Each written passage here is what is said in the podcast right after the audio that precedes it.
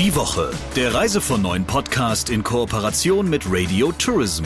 Mehr News aus der Travel-Industrie finden Sie auf reisevon9.de und in unserem täglichen kostenlosen Newsletter.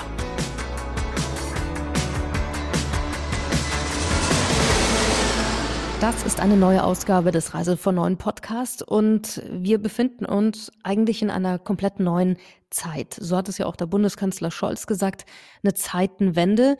Und Christian Schmicke, der Chefredakteur von Reise von Neuen und äh, ich, wir werden in dieser Folge natürlich das allumspannende Thema behandeln. Allerdings, lieber Christian, natürlich auch im Hinblick und mit Perspektive auf die Tourismusbranche. Ja, das ist richtig, Sabrina. Uns bleibt ja gar nichts anderes übrig in dieser Situation.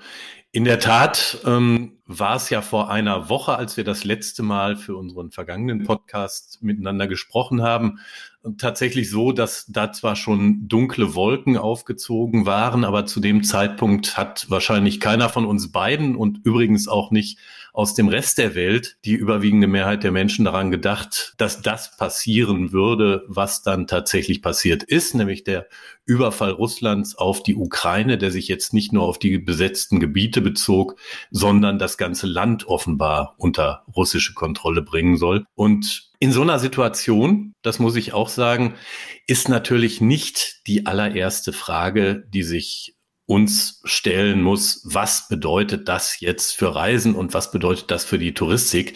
Das ist angesichts der Dramatik eigentlich eher ein Thema, was im Hintergrund stehen muss. Auf der anderen Seite habe ich gedacht, gut, auseinandersetzen wird und muss sich die Branche mit dem Thema ja ohnehin. Und deshalb habe ich auch beschlossen, zu diesem Thema einen Gesprächspartner zu suchen und zu finden. Ja, wie du schon richtig sagst, das ist natürlich nicht der erste Gedanke, aber nichtsdestotrotz ist das eben der Reise von neuen Podcast, in dem wir uns ja vor allem mit Themen, die die Branche auch äh, bewegen, beschäftigen. Und wer ist dein Gesprächspartner und über was sprecht ihr gleich? Mein Gesprächspartner ist Martin Lohmann, der ist wissenschaftlicher Leiter des Touristischen Forschungsinstitutes NIT in Kiel und betreut unter anderem, das ist wohl das bekannteste Produkt, mit dem die Öffentlichkeit so konfrontiert ist, die Reiseanalyse der Forschungsgemeinschaft Urlaub und Reisen. Und im persönlichen Gespräch hat mir Martin Lohmann erzählt, dass er sich mit dem Phänomen von Krisen und deren Auswirkungen auf den Tourismus und das Reisen schon seit 1986 befasst. Und erstmals hat er das interessanterweise getan im Zusammenhang mit der Reaktorhavarie in Tschernobyl. Und er sagte dazu, das fand ich auch ganz interessant, damals hat man gedacht, da bleibt in Sachen Reisen kein Stein auf dem anderen und es kam ganz anders. Und wir hören jetzt rein. Hallo Martin Lohmann. Einen schönen guten Morgen. Herr Lohmann, Sie sind ein langjähriger Beobachter der touristischen Szene und ein wissenschaftlicher Begleiter mit viel Erfahrung, was auch Krisen und die Auswirkungen von Krisen auf die Touristik betrifft. Vielleicht mal als Einstiegsfrage, wie wichtig sind denn Russland, die Ukraine, aber auch die angrenzenden Regionen aus deutscher Sicht als Reiseziele? Es gibt schon einen ansehnlichen Teil von Deutschen, die ihre Urlaubsreisen in, der, in Osteuropa verbringen, sagen wir es mal grob. Dabei spielen eine wichtige Rolle Polen, Ungarn, äh, die Tschechische Republik und äh, auch ein bisschen weniger Rumänien und Bulgarien. Ähm, Russland selber war in der Vorpandemiezeit ungefähr ein Prozent der Urlaubsreisen. Jetzt in Corona-Zeiten ist es noch ein halbes Prozent. Und das 1% bedeutet ungefähr eine knappe Million an Urlaubsreisen, die da jedes Jahr hingegangen sind bis 2019. Äh, das ist also nicht unerheblich, aber es ist natürlich jetzt auch nicht ein Riesenmarktanteil, wie wir das bei Spanien, Deutschland, Italien oder Türkei hätten. Ähm, also es ist nicht unbedeutend, aber auch überschaubar. Wichtiger sind so Länder wie Russland und die Ukraine wahrscheinlich so äh, für Mittelmeerländer wie etwa die Türkei, ne? Ja, Russland und die Ukraine sind ein wichtiger Herkunftsmarkt für Gäste, vor allen Dingen im östlichen Mittelmeer, also Türkei, Griechenland, aber auch äh, in den Alpendestinationen, also in der Österreich und Schweiz, spielen russische Gäste durchaus eine Rolle oder haben in den letzten 10, 20 Jahren eine wichtiger werdende Rolle gespielt. Insofern gibt es da schon eine touristische Austauschbeziehung vom West- und Südeuropa nach Russland und von Russland äh, in das restliche Europa auch oder gab es zumindest bisher. Nun kann ja bislang niemand sagen, wie stark sich dieser Krieg Russlands gegen die Ukraine noch ausweiten wird. Gibt es denn Erfahrungswerte, was vergleichbare Ereignisse in der Vergangenheit angeht, wie die die Reiseströme aus Deutschland und das Reiseverhalten der Deutschen beeinflusst haben? Ähm, mich drängt es jetzt erstmal etwas zu sagen, was Sie nicht gefragt haben, ähm, was ich aber doch noch wichtig finde. Denn äh, das Problem dieses Krieges von Russland gegen die Ukraine ist erstmal natürlich nicht dessen Auswirkungen auf den Tourismus. Ähm, Völlig richtig, ja. Äh, liegt mir doch auf dem Herzen, das nochmal zu betonen. Ich finde es auch wichtig, sich darüber zu unterhalten. Deswegen führen wir jetzt dieses Gespräch. Aber ich denke, das sollten wir vielleicht auch nochmal äh, in Übereinstimmung betonen am Anfang. Ähm, ja, Sie haben recht, dass äh, ähm, wir haben leider Gottes in den letzten fünf Jahrzehnten vielfältig beobachten können, dass Krisen stattfinden, Kriege, Katastrophen, Terroranschläge. Und wir haben auch beobachten können, wie das auf die touristische Nachfrage wirkt. Und da gilt erstmal, dass eine Krise, ein Krieg natürlich kein Antrieb für zusätzliche Nachfrage erstmal ist. Das mhm. liegt quasi auf der Hand. Nun ist es aber so, dass auf die touristische Nachfrage eine ganze Vielzahl von Faktoren wirkt. Ähm, und da ist so eine Krise, zumal eine, die in einer gegebenen Region stattfindet, erstmal nur ein Faktor unter vielen und deswegen ist die Mächtigkeit, mit der dieser Faktor wirken kann, erstmal begrenzt. In der Tat ist es so, dass seit 1970, seitdem wir, jetzt nicht ich persönlich, aber wir die Reiseanalyse machen, es nahezu in jedem Jahr irgendeine Krise gab. Die Krise ist also der Normalfall, nicht der Ausnahmezustand. Und das gilt auch für die Jahre zuvor, also auch in den 50er und 60er Jahren war das so. Und dass der Tourismus eigentlich immer unter Krisenbedingungen stattgefunden hat und sich entwickelt hat. Und zwar durchaus positiv, also mit einem mhm. Wachstum der touristischen Nachfrage. Und wenn wir jetzt nur mal so ins letzte Jahrzehnt reingucken, wenn es so etwas gab, ähm, oder in den letzten zwei Jahrzehnte wie 9-11 oder den Tsunami in Thailand, die Terroranschläge in der Türkei, den Krieg äh, in, in Jugoslawien noch ein Jahrzehnt davor, dann hat das die touristische Nachfrage insgesamt der Deutschen und auch auf der Welt eigentlich kaum erkennbar beeinflusst. Also die Urlaubsreiseintensität ist gewachsen, äh, die Zahl der Reisen hat, hat zugenommen, ähm, Krieg, Krise, Katastrophe hin oder her. Die Wirkung gab es natürlich, aber sie waren dann eher regional. Also nehmen wir nochmal Türkei als Beispiel mit den Terroranschlägen Anfang 2016. Äh, da waren dann äh, die Welt und vor allen Dingen die Deutschen, weil Deutsche getroffen worden waren, sehr, sehr aufgeregt. Äh, wir hatten politische Statements über Herrn Erdogan in der Türkei. Ähm, und alle sagten, da kannst du jetzt ja nicht mehr hinfahren. Und tatsächlich ist daran in, infolgedessen der Türkei-Tourismus äh, stark zurückgegangen. Stark zurückgegangen heißt, er hat sich äh, um ungefähr ein, ein, gutes Drittel reduziert, also ist nicht völlig zusammengebrochen, sondern er ist mhm. zurückgegangen, hat sich aber nachher auch äh, durchaus wieder erholt. Die Urlaubsreise. Das heißt, die Richtung der Reiseströme verändert sich dann zeitweise schon. Ja, 2016, 2017 hatten wir einen gewissen Nachfragedruck ins westliche Mittelmeer. Also Spanien wurde deutlich besser besucht. Die spanischen Hoteliers haben das schnell begriffen und 2017 die Preise mächtig erhöht und dann rumste das wieder zurück ins östliche Mittelmeer. Mhm. Äh, also da gibt es schon eine Wirkung, aber die ist in aller Regel regional begrenzt. Und für die touristische Nachfrage, also die Urlauber selbst, ist das jetzt auch nicht so ein wahnsinniges Problem, weil sie irrsinnig flexibel sind. Wir haben so viele Wünsche auf dem Zettel, wo wir gerne hinfahren, dass uns eine Reise nach Spanien in dem Fall genauso begeistern kann wie eine in die Türkei, so dass man jetzt also nicht sagen kann, die armen Touristen hätten da irgendwie drunter gelitten, sondern wer gelitten hat, war im Wesentlichen die Türkei, denen die Nachfrage fehlte.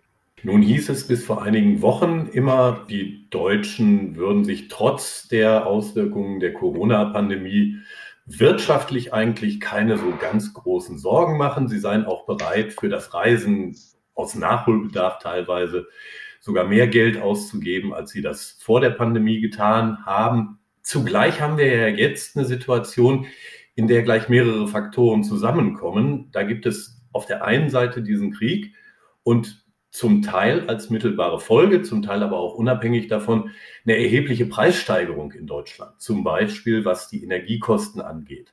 Könnte dieses Gemisch das Reisen in diesem Jahr stark beeinflussen?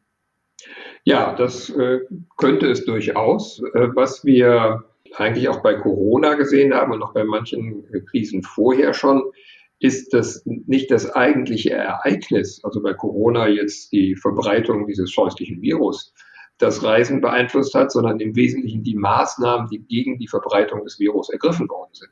Die haben also den Tourismus beeinflusst. Ähm, nach 9-11 zum Beispiel waren das die Maßnahmen, die man im internationalen Flugverkehr ergriffen hat zur Erhöhung der Sicherheit, durch, durchaus vernünftig, nachvollziehbar, aber eben auch eine gewisse Barriere für Flugreisen, dass man das nicht mehr mitnehmen darf. Wir können also erwarten, dass die Maßnahmen, die man jetzt auf westlicher Seite gegen die Kriegstreiberei in Russland ergriffen hat, mit den ganzen Sanktionen wirtschaftliche Auswirkungen haben. Das ist jetzt aber einerseits eine Folge des Krieges in der sprunghaften Entwicklung, andererseits war das in den letzten Jahren auch schon absehbar. Und wir haben eine Aufwärtsentwicklung bei den Energiepreisen auch schon im letzten halben Jahr gehabt, unabhängig jetzt mal von, von dem Krieg. Das macht die Sache nicht besser, sondern eher schlimmer, weil also diese Entwicklung noch etwas rasanter kommt. Und natürlich ist es so, wenn Airlines ihre Flugpreise anpassen müssen oder ein Busreiseveranstalter seine Preise anpassen muss, weil das Diesel teurer geworden ist, dann wirkt das natürlich auch auf die touristische Nachfrage. Wiederum aber so, dass man nicht deswegen jetzt das Reisen ganz lässt, sondern dann eben weniger weit wegfährt. Mhm. Mhm. Nun war die Tourismusbranche hierzulande ja gerade nach der, ja, nach einem zweijährigen zeitweiligen Stillstand ähm, wieder guter Dinge, dass sich, ähm, dass sich ihre wirtschaftliche Situation jetzt auch mal langsam verbessern könnte. Möglicherweise steht ja zumindest in den nächsten Wochen da ein erneuter Rückschlag bevor. Was bedeutet das denn für die Industrie? Wie kann sie sich da besser gegen wappnen möglicherweise? Was wir unter den gegebenen Bedingungen annehmen können. Also wir haben einen kriegerischen Konflikt in der Ukraine. So verabscheuungswürdig das ist, ist das momentan noch ein regionaler Konflikt, der für die meisten Deutschen äh, in ihrem Verhalten relativ wenig relevant ist. Also wir kaufen dann vielleicht keine russischen Produkte, wir müssen mehr Geld beim Tanken bezahlen, aber sonst für unseren Alltag ist das jetzt äh, erstmal keine treibende Kraft. Und da zeigen die Daten der Vergangenheit, dass man eigentlich erwarten kann, dass die Reisepläne darunter nicht leiden und dass wir, solange das so bleibt, eigentlich nachfrageseitig einem relativ guten Sommer 2022 entgegenblicken können.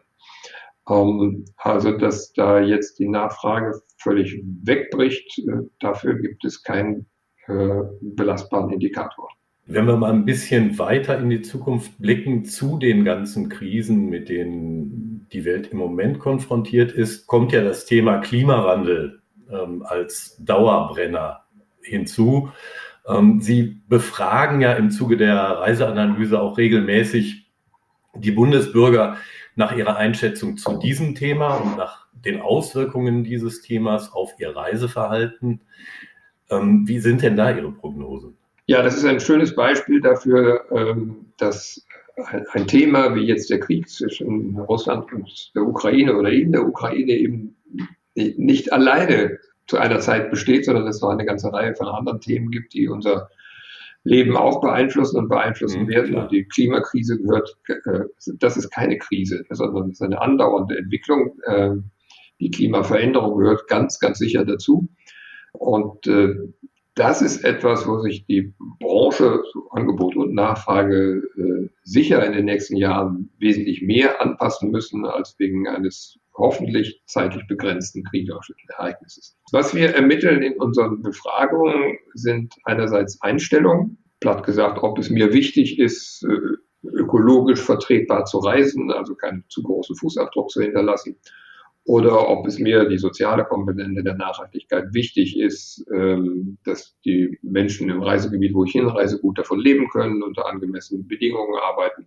Und zu beiden Punkten wächst die Zustimmung, seitdem wir das fragen, also seit über zehn Jahren eigentlich regelmäßig. Also der Trend ist wächst, wächst, wächst, wobei die soziale Nachhaltigkeit den Menschen noch wichtiger ist als die ökologische. Mhm. Also die Verantwortung für die Mitmenschen scheint da noch etwas größer zu sein als die langfristige für, für Klima und Natur. Ähm, und nun wird den Menschen ja immer wieder vorgeworfen, und dann gäbe es diesen großen Garten zwischen Einstellung und Verhalten. Und da sagen sie in der Befragung, das sei wichtig. Und dann, genau, das wäre auch mein nächster Punkt gewesen. Ja. Als Lippenbekenntnis kennt man das, die genau, wachsende ja. Bedeutung dieses Themas ja schon lange. Im Verhalten hat es sich bislang aber ja häufig noch nicht geäußert. Wie ja, und dann ändert? fliegt dieser Idiot nach Ägypten. Ne? Wie kann das denn sein? Mhm. Da, da, muss ich mal eine, eine gewisse Lanze für die, für, für, die reisenden Menschen brechen. Die, dieser Graben, den wir da konstatieren zwischen Einstellung und Verhalten, der ist notwendigerweise so. Wir haben so viele Einstellungen und Bewertungen zum Beispiel möchten wir gerne in die Sonne fahren, wir finden zu hohe Preise doof und möchten lieber was Günstiges haben. Und in unserem konkreten Verhalten können wir nur ähm, einen Kompromiss machen. Ja, also ich mache eine Reise nach, äh, ich mache eine Dienstreise nach Österreich. Von Kiel aus ist es weit weg. Ich nehme den Zug. Äh, das ist ökomäßig super. Äh, zeitmäßig wäre der Flug natürlich die bessere Alternative. Ich müsste eigentlich den Flug wählen, weil ich ein familienorientierter Mensch bin, der rechtzeitig wieder zu Hause ist. Ich nehme den Zug und äh, sabotiere dabei meine familienorientierte Einstellung, weil das im Endeffekt bedeutet, dass ich zwei Tage weniger zu Hause bin. Egal wie ich mich verhalte, eine Einstellung klappt immer nicht oder kommt nicht so richtig zum Zuge und deswegen gibt es immer so einen Graben. Nicht nur bei der Ökologie, nicht nur bei der Nachhaltigkeit, sondern auch bei allen kulturellen, preispolitischen Einstellungen und so weiter. Äh, wir werden den also nicht wegschaffen. Es kann nicht das Ziel sein, zu sagen, es gibt diesen Graben nicht mehr. Und tatsächlich ist das Verhalten, was wir über Jahre beobachten können, wir nehmen mal die Corona-Pandemie aus, unter ökologischer Perspektive noch nicht das, was man sich wünschen kann. Also die Entfernungen sind immer mehr gewachsen. Es gab immer mehr Flugreisen und immer mehr Flugreisen zu weiteren Destinationen im Durchschnitt. Das ist fürs Klima grottenschlecht. Das sollte sich eigentlich nicht so entwickeln. Mhm. Und den einzigen Weg, den ich jetzt dabei sehe, ist eigentlich nachhaltige Produkte im Tourismus dermaßen attraktiv zu machen, dass man sie deswegen nimmt, weil sie so irre sexy sind und weil sie so schöne Urlaubserlebnisse versprechen und dass sie tatsächlich im Hintergrund eine geringe ökologische Auswirkung haben, äh, das ist gar nicht so entscheidungsrelevant. Sehen Sie die Branche denn in dieser Hinsicht auf einem guten Weg oder eher nicht? Das ist wie bei den Reisenden auch. Äh, auf beiden Seiten ist das Thema angekommen. Das ist eine wichtige Entwicklung, weil das die Voraussetzung ist dafür, dass man sich überhaupt Strategien überlegt, wie man auf diesem Weg weiterkommen kann. Wir werden oft abgelenkt. Also eine mhm. Corona-Pandemie, ein Krieg in der Ukraine führt dazu, dass wir uns in diesen Bemühungen nicht so rasch weiterentwickeln, wie wir das eigentlich könnten, weil der Fokus plötzlich auf was anderem liegt. Äh, aber grundsätzlich sehe ich, dass da durchaus Vernünftiges passiert. Und man kann erwarten, dass die Fortschritte vor allen Dingen auf der Angebotsseite passieren. Und die Transporteure und Unterkunftsanbieter werden sich schon deswegen darum kümmern, weil wenn sie es nicht rechtzeitig selber machen, kümmert sich die Politik darüber, darum und macht ihnen Vorgaben, die, die sie so nicht haben mögen. Also machen sie es lieber selbst und aus Kostengründen auch, so dass ich da eigentlich ganz zuversichtlich bin, dass man nicht 2024 oder so, aber im Weg der Entwicklung nachhaltigere Produkte hat, äh, die man dann als Verbraucher auch guten Gewissens kaufen kann und bei denen ich mir als Verbraucher nicht ständig Sorgen machen muss, ist das jetzt nachhaltig oder ist es das nicht, sondern darum kümmert sich der Produzent, der sich ja auch schon darum kümmert, dass äh, die Stube reingemacht wird und das Essen pünktlich da ist. Und äh, ich finde, da ist einiges auf dem Weg, was einen zuversichtlich stimmen kann. Dann lassen Sie uns doch in dieser Hinsicht gerne mal hoffnungsfroh bleiben. Vielen Dank für Ihre Einschätzung, Herr Lohmann. Gerne geschehen. Einen schönen Tag noch. Ein sehr nüchterner Blick, finde ich. Und wer noch mehr von ihm erfahren möchte, lieber Christian, nächste Woche am Montag und Dienstag gibt es zwei ganz besondere Termine, auf die wir noch hinweisen können. Genau, das ist richtig. Im Rahmen des digitalen ITB-Kongresses gibt es zwei Veranstaltungen, die von Martin Lohmann ähm, geführt werden. Die erste ist die alljährliche Präsentation der ersten Ergebnisse der Reiseanalyse. Die findet am Montag, dem 7. März um 10 Uhr statt. Und am Folgetag hält Martin Lohmann dann von 10.40 Uhr bis 10.50 Uhr noch einen Impulsvortrag zu der Frage, was die Reisebranche aus diversen Krisen von Tschernobyl bis Covid-19 gelernt hat. Und wir hoffen einfach, dass nächste Woche, wenn wir den nächsten Podcast aufnehmen, die Lage ein bisschen friedlicher ist, auf äh, dass das genauso wird. Ihnen alles äh, Gute und Liebe und wir hören uns nächste Woche wieder im Reise von Neuen Podcast. Die Woche, der Reise von Neuen Podcast in Kooperation mit Radio Tourism. Mehr News aus der Travel Industry finden Sie auf reisevon9.de und in unserem täglichen kostenlosen Newsletter.